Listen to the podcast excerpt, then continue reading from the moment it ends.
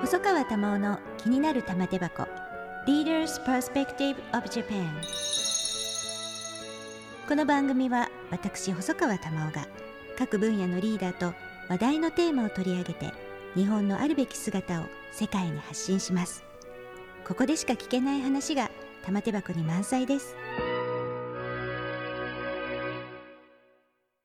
エピソード21第21回のゲストは衆議院議員で前総務大臣の高市早苗さんです。高市さんこんにちは、はい、こんにちは。よろしくお願いいたします。もう高市さん今時の人で いらっしゃると思うんですけれども自民党総裁選、はい、来月ですよねまだ正式には決まってないですね、えー、8月の26日に選挙管理委員会で決まるということらしいので、でもまあ任期が9月末ですもんね、ね、菅菅総裁の任期が、えー、それまでには行われるっていう予定なわけですよね一応順当にいけば。まあ、解散がなければですね。あの総裁選挙日程が決まっても解散があれば、えー、そちらが優先になりますので、はい、まあ、でも緊急事態 緊急事態宣言も出ているので、えー、まあ、なんとなく解散もうちょっと後かなというふうに、うん、まあ、世の中も見ていると思うんですがいずれにしても、えー、自民党総裁選挙に出馬表明をされたと。まあ、あの行われるんであれば、はい。ぜひぜひ。挑戦をしたい挑戦をすると。いうことです。それは何が一番の理由だったんですか？もう湧き上がるような危機感ですね、あの今すぐ備えなきゃいけないこと、やらなきゃいけないこと、それからやはり未来の世代のために、今のうちに手を打っとかなきゃいけない着手しなきゃいけないことがあまりにも多すぎて、でそういったことをいろいろ考えてると、うん、もうすぐに始めなきゃ間に合わない、うん、でもあのこれまで総務大臣長くやりましたが、はい、一つの役所では絶対できない。これは官邸の中にいなきゃできないと思う課題がたくさんございますので、うん、まあ、機会があれば、菅総裁の胸を借りて挑戦しようと思いました。そうするとそのいろいろやらなきゃいけないことっていうのが、まあ、私もずっと政治を取材していて、うん、もうずっとあってあの少しずつ進んでいることと相変わらず変わらないことといろいろあるんですが、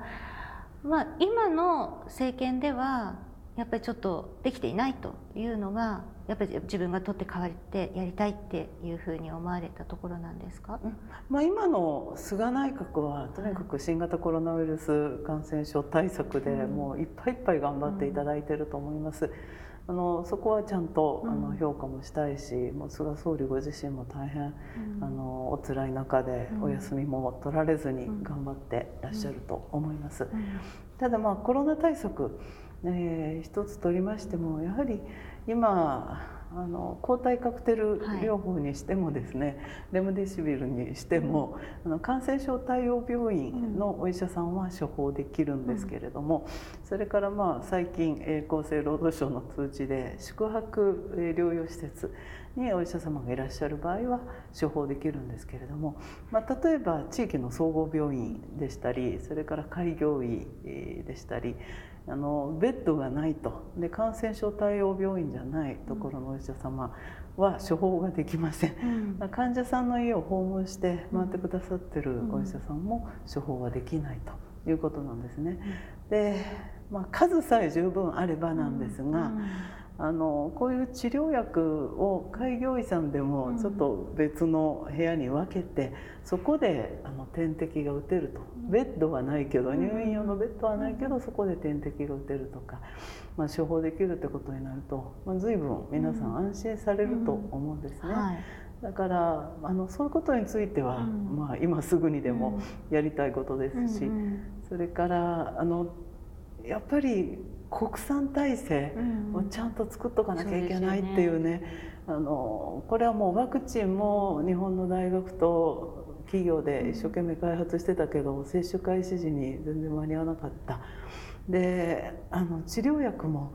まあ、せっかくいいのがあるけれども、まあ、1社はスイスの会社で1社はあのアメリカの会社で、まあ、日本の製薬会社もあの独占販売権、えーまあ、製造についても承認はされてるけど、うん、残念ながらまだ国内で作れてないですよね。うん。うん、そういうことを考えるとやっぱり日本のあの科学技術のこう助成金の額っていうのは、アメリカは日本の22倍 つけてますから、まあ、予算的にも個別の企業じゃ厳しいのかな、まあ、こんなことも感じました。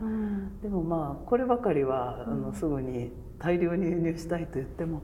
難しいことでしょうから、うん、今の政権でも一生懸命、まあ、頑張っていただいてるんだと思います、うん、ただパルスオキシメーターぐらいは、はい、あの去年からの繰越金であった地方創生臨時交付金で、うんはい、まあ、一つの世帯に1個、まあ、これは日本製の方がいいと思います、はい、あのうちの秘書が中国製が安いからって買って3個壊してますから、はい、あそうなんですか、うん、だからまあ日本製のパルスオキシメーターを、うん、まあ、これはもう国で買い上げて、うん。あの各ご家庭に一つあればこれからも使えますし、うん、で自分のその数字を言えば保健所の対応も早く決まりますんでね、まあ、そういったこととか、うん、あのやっていただきたいことは感染症対策でもいろいろあります。うん、でその地方あの創生臨時交付金も、あの繰り越したとはいえもうすでに尽きかけていますんでそうするとああいう自由度の高いお金ですね。例えば医療機関にあの手当をしたりそれから感染者のお宅のゴミの回収だとか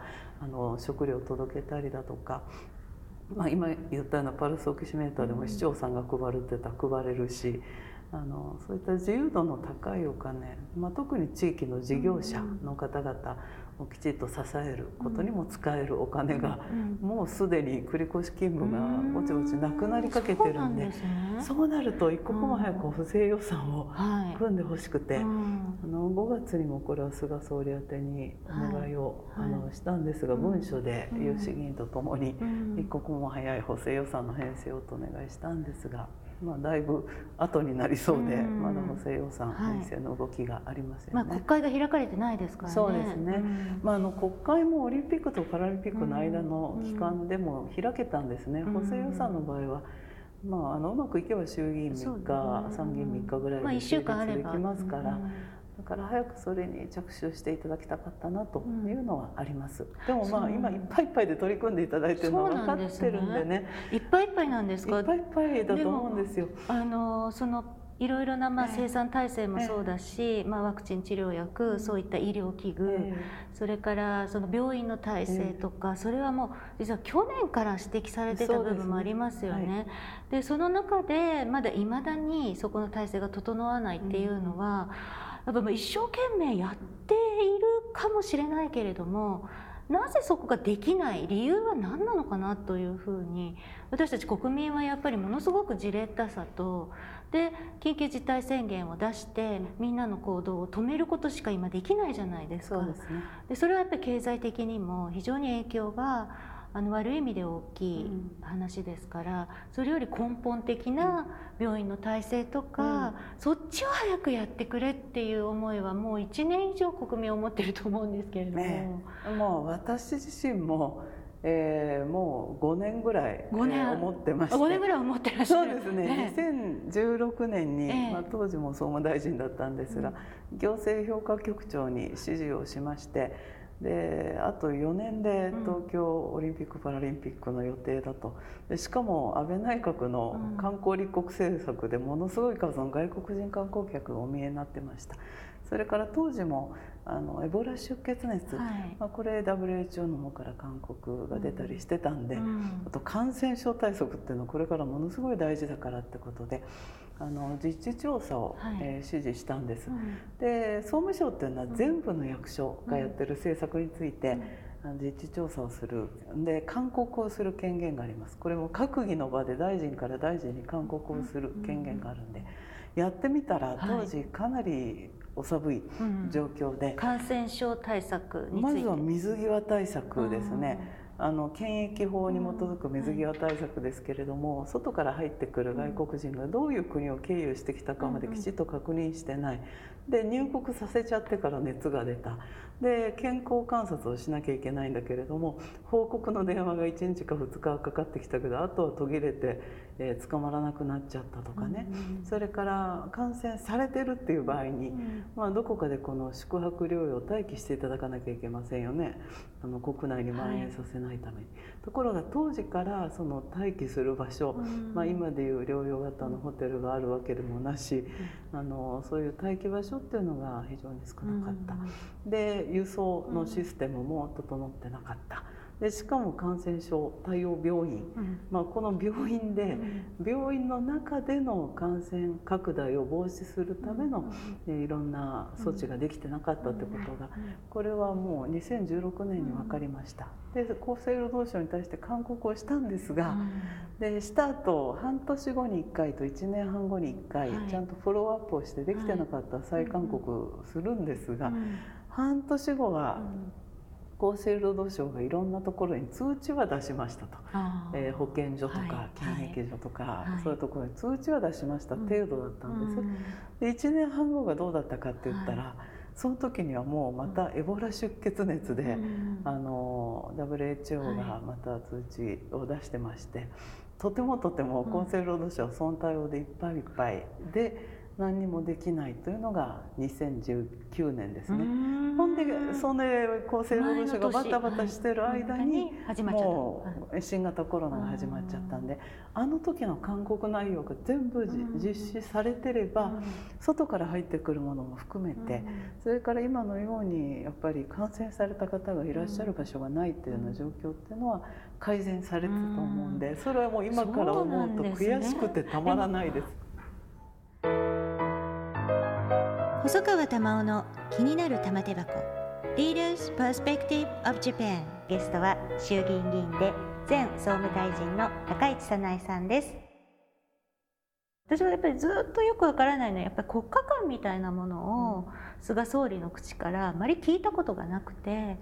で安倍政権の政策の継承ということは一つあるのかもしれませんがだからといってやっぱり安倍前総理のように外交安全保障できちんと多国間との協力関係をもう自分の考えのもとでまとめていくっていう姿もそんなには見れなくて で、まあ、カーボンニュートラルっていうようなことは、まあ、よく言われていますけれどもそこにやはりその菅総理に対しての国民の何か不安感というものが私はあるのかなというふうに思うんですがそこで高市さんは総裁選に出られてその辺りが非常に重要になってくると思うんですけれども、うん、どういうところが総裁になられてその後主犯指名で総理にやっぱり自民党の総裁総理にこのままでいけばなるわけですからその時にはどういう国家を作りたいというふうにお考えですか？まず急いでやらなきゃいけないのはリスクの最小化ですね、うん、もうさまざまなリスクが目の前にあって、うん、もう今も起きてますけれどもあのこれらを最小化するっていうのは、うん、もうこれは国の究極の使命で、要は国民の皆様の生命と財産を守る。それからやっぱり領土領海領空資源をきちっと日本は守り抜くんだと。はいそして国家の主権と名誉を守り抜くんだと、うん、まあ、これが国の究極の使命なんです、でもそれを果たすためにできてないこと、まだ着手できてないことっていっぱいあります、はい、まあ、例えばえーまあ、これはあの気象庁があの出しているあの地球温暖化予測でも分かりますし環境省の2100年天気予報夏版とかでも分かりますが、まあ、そういうものを見ると今から50年後から、79年後にかけて起こる大きな変化として、うんはい、一つは風速70メートルから90メートルの台風に襲われるとかね。それから1時間100ミリの集中豪雨があるとか、はいうん。あと農産品、えなども随分収穫量も変わってくるとか、まあ、そういったことが見えてきますね。気候変動リスク、ね、そうですそうです、でもそれ55年後からいきなり起こるわけじゃなくて、はい、今年の夏も散々災害で多くの方がお亡くなりになりましたよ。もうすでに今毎年毎年災害が激甚化していってるわけです。では急いでやんなきゃなんないのは何かって言ったら、もう命を守るために徹底的に防災対策をやんなきゃいけないです、ここにかなり集中的にお金入れなきゃいけないです、でこれはあの未来の方々の命も守ることになりますから、えー、やらなきゃいけない、それからもしも風速70メートルの風が吹いたら、今の建築で大丈夫なの？今の土木で大丈夫なの、で1時間100ミリもの雨が降ったらやっぱり今の土木の技術は無理だね、じゃあどんな厳しい気候にも耐えうる建築や土木技術の開発も今から始めても全く遅くない。いやもう遅すぎるぐらいですね。それから今すごい勢いでデジタル化を進めるって旗振ってらっしゃいますが、はい、まあこれもあの割と省庁縦割り感があって経済産業省の方が文部科学省所管の国立研究開発法人の報告書を読んでるかどうかは定かではありませんが文部科学省所管の国立研究開発法人の報告書をあのまあ1巻2巻3巻と3冊読みました、うん、ならやっぱりこのデジタル機器だけで、うん、えー、もう2030年今からわずか9年しかないんですが、うんはい、2030年には消費電力量が30倍になると。今の。今の30倍。デジタル機器だけで。それそうですよね。たくさんコンセントに挿して使うわけですからね。でさらに2050年に4000倍になるって書いてあって、それを見て私はちょっと倒れそうになりまして、はい、でもそんな中でもデジタル化はどんどん進んでいって、はい。はいもっと進めようって今言ってますから、ね、そうなんです、はい、で何があの電気食うかっていうと、うん、今やっぱり経済安全保障上の不安から、はい、あのデータセンターを国内に持ってこようと、はい、中国とかね韓国に置いとくんじゃなくて、あの国内に持って帰ろうって話になってますよね、うん、このデータセンターっていうのはものすごい電,、電力必要なんですね、これサーバーが50%食います、あとストレージだ冷却だって言ったら、まあ、すごくそこで電力消費が起こるわけで、うん、そうするとデータセンターを設置する場所に、まあ、それなりの発電設備が必要になるわけです。しかも安定的なんですよね。安定的な。でこれがあの風力や太陽光ではとても無理なんです。それからまた AI、AI 搭載の製品すごい増えましたよね、家電でも。でこの AI もものすごく電力消費があります。まあ、じゃあそういったあのデジタル関係の機器一つ一つのあのサーバーであれストレージであれあのそれからまあデバイスであれ、一緒なんですが、まあ、一つ一つをいかに省電力化していくか、この研究開発も今すぐ始めて目標をもう何パーセント電力消費をどの部品については減らすっていう目標を立てながら一気に進めないともう間に合わないと思ってます。で電力の安定供給ももちろん重要です。その再生エネルギー、はい、カーボンニュートラル2050、はい。あれはそうするとどうですか？いや驚きました。すごい高い目標なので、ね、あのだって今の4000倍必要なわけですよね2050年には。今の最新機器のままであれば。4000倍の電力が必要なのに、はい、再生エネルギーでその二酸化炭素排出量をゼロにしようと、ええ、それぞれ無理じゃないですか。だからあの 10月に閣議決定する予定らしい、あの次のエネルギー基本計画,、あれも一冊丸ごと素案読みましたけれども、あのこれから増大するエネルギー、うんえー、需要については、うん、今後検討するって書かれてたんで、うん、まだ検討してないのかもしれません、ただあれを見ても、まあ、かなり再生可能エネルギー特に風力、はい、太陽光の割合を増やすようになってるんですが。はい。それでもやっぱり可変動、はい、あの変動するエネルギーなんで、それを補うために火力発電をたっぷりやる、プランになってて、はい、まあ、今特に原子力が使えないので火力でそうなんですよ。だから電源構成比見ると、はい、結局次のエネルギー基本計画も火力発電の割合が一番高いと、うん、それとカーボンニュートラルとかいうのは本当に両立するのかって思います、うん、あのちょっと心配なのはいろいろこうまあ投資をするお金もかかる、はい、それからあの国あの国が支援をしてそういう民間企業に製造させるとか。はいかなりお金がかかるんですが、はい、これはその例えば財政収支などはどういうふうに考えたらいいんですか、まあ、安倍内閣の時は、あの結局機動的な、えー、財政政策というところで、はい、かなり財政当局が、プライマリーバランスということ、まあ、つまり、えー、その年の政策的な、えー、支出とで税収がバランスするようにという、そのプライマリーバランスを強く言い過ぎてまあ、実際には大型のマクロ政策っていうのは打てなかったという、まあ、一つの残念な事例があります。ですから、まあ、私はあの機動的な、まあ、財政出動っていうのは、まあ、どっちかといえば緊急時に限定したものにして、であのその分危機管理投資とその成長投資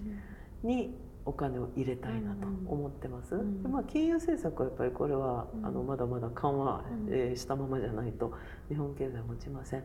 だけど金融政策だけでインフレ率2%ってのはそもそも無理な話で。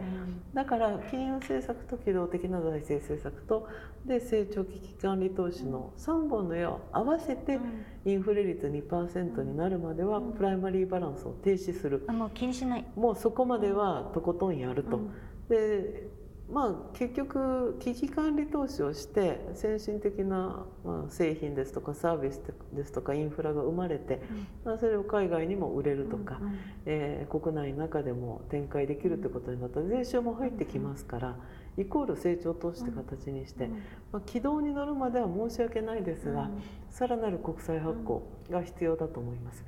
でまあ、そういうとなあの国潰すんかって言ったら怒らはる人もいると思うんですが、ただ日本っていうのは日本銀行があの貨幣の発行権を持ってます。で結局あの自国建て、まあ、自国の通貨建ての国債ですから、まずデフォルトは起こらない、つまり債務不履行にはならない、この強みはありますよね。これはあの日本とかアメリカやイギリスの強みでもあります。あの EU の中に入っちゃった国は、なかなかその自国建て通貨では、えー、国債発行できませんので、まあ、ギリシャのようなケースっていうのも出てきたけれども日本の場合はそんな心配がない、それから今すごい低金利です、だからその名目金利を上回る名目成長率さえ達成すれば財政っていうのは改善しますから、だから国が破綻することにはまずならない、それでじゃあ金利がもし上がり始めたらどうなるんだってことですがこれも日本銀行による調整もできますし本当に金利が上がり始めたら将来に負担を残すことになりますのでその場合には投資の金額を柔軟に減らす。まあ、こういう調整ができますんで、私は基本的にあの財政そんなに心配してません。大体何年ぐらい目処？今のようなまあ何年目処って言われるとなかなか難しいですけれども、ただあのさっき言ったようなえー、例えば量子コンピューターだったら3年ですとかね、それからあの核融合炉だったら10年ですとか、まあ、それぞれ少し5年10、まあ、3年5年10年ぐらいの長期的な計画になっていきますので、まあ、それらが利益を生み始めるということを考えると、まあ、10年近くは見ていかなきゃいけないと思います。でもその間にこう税収が改善してきたり、まあ、コロナ禍が収まりますとこれはあの今度は消費爆発期は絶対来ます、うんうん、みんなむちゃくちゃ我慢してた。旅行ですとかね、ね、あのお食事ですとか、はい、イベント行きたいとか、まあ、我慢してた消費が始まりますんで。まあ、その辺りはまたそこで好転していく材料もあります、うん、まあ、必ずしも10年間新たに国債を発行、えー、今以上にし続けなきゃいけないっていうことではないですが。でも必要な投資をやっておかないと、やっぱり命を守れなくなる。そ,、ね。うん、それと私たちの生活が崩壊する、うん、もうほころびが大きくなりすぎていきつつあるっていう感じがしますよね。そうですね、えー、だから本当に早く手をつけないとというふうに思うとやはり今回の総裁選とか総選挙っていうのは国民から見ても一つのチャンスというふうに思うんですね。やっぱり今までの延長ではない局面を変える政策が実行されていく、で高市さん私ずっと初当選から拝見をしてきて、うん、いつもこうあのご自宅にいろんな資料を持ち帰り いろんなお礼状お手紙持って帰ってお礼状も手書きで書いてってやられて、で今回もこういう政策をこう考えられるのにすごくたくさんの勉強量っていうのが必要だと思うんですけれども。あの大臣もやられてて、うん、いつ寝てるんだろうって思うんですがどんな生活をされてるんですか？まあここ数日はちょっと本一冊書いてるので忙しいですが、でも大臣だった時は、まあ、あの職員の方が残業しないように、あの大臣のがまだ在庁してますと、省内にいますっていうランプがついてると、局長もみんな帰れないので、6時15分の退庁時間が来たら、もう残った書類を全部袋に突っ込んで持ち帰り仕事。で持ち帰ってやってました、でまあそれはそれで、あのしんどいったらしんどかったんですが、でも、気分転換に夜10時でピタッと仕事を辞めるんですよ。え？そうなんですか、で夜10時以降は、はい、あの災害など緊急事態の時は別ですけれども、えー、例えば次の朝から晩まで委員会が開かれるとか、まあ、ほぼ毎日のようにどっかの委員会で答弁してなきゃいけないから、答弁書をお持ちしたいとか、送りたいとか言われても、10時以降は私のドラマタイムだから邪魔しないでと言って 私はあの毎回毎回クールごとに各チャンネルで始まる、あの新しいドラマを調べ上げて、えー、で毎週録画予約ってやつをしてるんで、はいはいはい、その溜まってくるのを見なきゃいけないんですよ、うん、それも忙しいんでだから夜10時から12時までは私にとっては至福のドラマタイム。そうなんですね、うん、もうじゃあそれでリフレッシュを。リフレッシュを、うん、ええ、じゃあ最近あの気に入っているドラマは何ですか？まあ某局のサイバー犯罪あのサイバー捜査ものは気に入ってますね。でもその恋愛ものもご覧になる。見ますね。まあなんか若い人っていいわねなんて思いながら見てますね。昔を懐かしいんだり。えー、あそうなんですか、ドラマ大好きなんドラマ大好きなんですね。うん、私も割と好きですけど。そうですか。もうハマりだから仕事しなきゃとか役者の資料読まなきゃっていうのがあっても、なんか10時になったらピタッとやめて、うん、じゃあもう短期集中決戦でもその10時までにとにかくドラマ見る時間をどうしても確保しようと 終わってなくてもやめるっていう感じですか、まあ、でもやっぱり終わらす。いやいや終わってなくてもドラマ見て その分次の朝ちょっとだけ早起きして えー、委員会室に入るとか官邸の会議に行く前に頑張って仕上げると、でもドラマタイムは譲れなかったです。まあでも大事なことですね。とっても。であの最後にお伺いしたいんですがこれ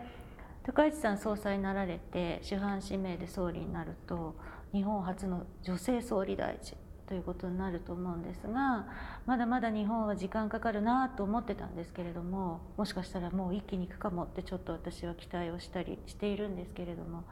女性議員として早くからいろいろ注目をされて、まあ、でも大臣や党の要職もたくさん務められて。あの本当に経歴は申し分なくこう積み重ねてこられたと思うんですが、まあ、女性とかっていうことでまあ、過度に注目をされるっていうことも同時にあったと思うんですよね。うん、そのあたりこうどうやってそ男性ばっかりの社会の中で女性がキャリアを積み重ねていく、うん、どうやってそのあたりっていうのは消化をされましたがこれは例えば一般の企業でも本当に今すごく大きな悩みになっていて、まあ、私なんかも本当に少ない世界でやってきたのでそうですね、はい、まあ今転換期でしょうね。あの例えば女性初の総理なんてものを私は目指してはいません、うん、あのつまりたまたま私は女性ですけれども、うん、えー、まあ、憲法に従うと国会議員は全国民の代表ですから、はい、まあ、全ての主権者の代表だっていう矜持を持って働きたいなと、うん、そういうことを考えるともう性別とか、あの関係なく全部の世代、はいで女性のためにも男性のためにもなる政策をしっかりと、あの全部の主権者の代表として実行するんだ、もうその1年ですね、だからあのやっぱり自分が悩んだ時期っていうのは、入閣を最初にしたのは、もう平成18年ですか、すごい昔の話ですが、まあ、その時も散々女性枠って言われて、でやっぱり辛い、うん、辛いなと思いました、うん、政調会長になった時も、自民党初の女性政調会長と言われて、い。や別に男性だろうが女性だろうが 政調会長の仕事をしっかりやりゃいいんだと思いましたけれども、まあ、何か女性初のってついたり、女性枠とか言われるたびに、まあ、一生懸命仕事をしたり、うん、あの頑張っているんだけれども、実力が伴ってないのかなって、どっか、えーまあ、多分そう思われてるんだろうっていう。コンプレックスを感じますよね、でもそれ多くの女性にとって幸せなことじゃなくて、はい、まあ、男性であれ女性であれあなたがこのポストに最適なんだって言われて活躍したいですよね。やりたいですよね、うん、だからまああの何言われても私たち女性の方が相手にしないこっちゃないかな。それが一番楽かなと思います。いや女性枠とかね、女はいいねとかね、性転換したいよとか そんなこと言われてきましたよこれまで。だけど別に、おっさんのたわごとと思いながら、気にしない、まあ、気にしない気にしないと。逆にそれが、まあ、実はちょっと傷ついてんだけど気にしない、気にしないと。思って。なんか悔しさがバネみたいなのはありましたか？いやあんまりそういうタイプでもないんで。そうなんです、ね、なんか腹立つことあったらまた家でドラマ見たりして。まあやっぱり自分自身の消化のしかもなんかそう。しかもそういう時に見るドラマってコメディ系だったりね、うんそれからのドロドロの恋愛系だったりなんかもう次々に不幸が襲ってくるようなドロドロのだったりそういうの見たらなんか今日昼間起きたことはまあいいかと思って。